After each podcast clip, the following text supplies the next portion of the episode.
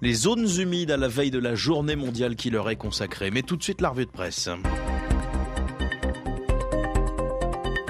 Frédéric Couteau à la une de la presse internationale. Comment calmer la colère des agriculteurs européens L'Union européenne entend bien jouer l'apaisement. C'est ce que pointe le Guardian à Londres. Environ 10 000 agriculteurs français ont intensifié leurs manifestations hier avec au moins une centaine de blocages sur les principales routes de France.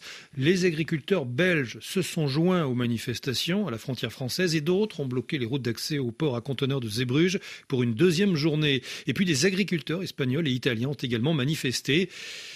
Des actions qui, semble-t-il, ont porté leurs fruits, poursuit le Guardian, puisque les agriculteurs ont obtenu une première concession de la part de Bruxelles, l'Union européenne annonçant un retard dans l'adoption de règles qui les auraient obligés à mettre des terres en jachère pour encourager la biodiversité et la santé des sols. Mais il y a d'autres revendications, pointe encore le quotidien britannique.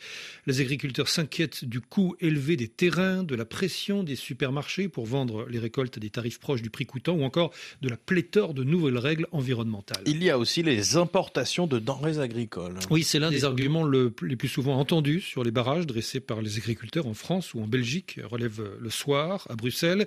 La distorsion de concurrence créée par la politique agricole commune entre les producteurs de l'Union européenne et ceux des pays extérieurs à l'Union. Ces derniers exportent vers les consommateurs européens des produits agricoles et agroalimentaires obtenus via des méthodes d'élevage ou de culture interdites pour les paysans des 27.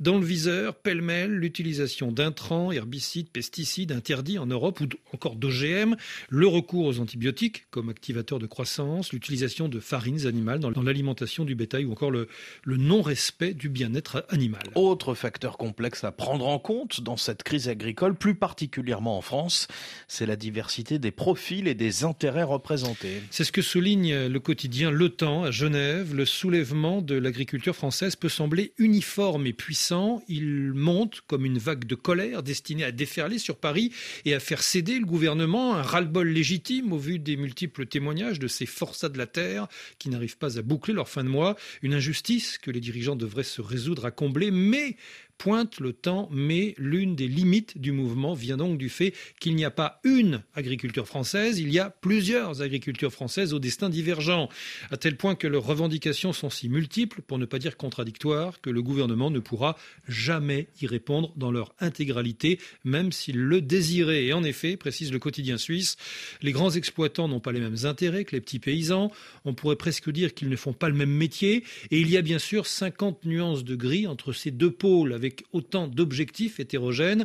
Comment à la fois aider les petits paysans bio et lâcher du lest sur les produits phytosanitaires pour les grands exploitants Comment verrouiller les frontières et soutenir par exemple les viticulteurs dont la branche a exporté pour 17 milliards d'euros de vins et spiritueux en 2022 Alors Frédéric, quelle solution? Nul ne sait encore quand et comment se terminera le mouvement de grogne des agriculteurs, mais une chose est sûre, affirme Libération à Paris, il se terminera mal si la porte de sortie finalement trouvée se résume à un moins disant écologique. Il est temps s'exclame le journal, il est temps que les uns et les autres se regardent autrement qu'en chien de faïence, car l'écologie est en réalité le meilleur allié des agriculteurs pour lutter contre ce libre-échange hors de contrôle qui les pousse dans les bras du toujours plus et toujours moins bien, toujours moins bien rémunéré, moins bien qualitatif.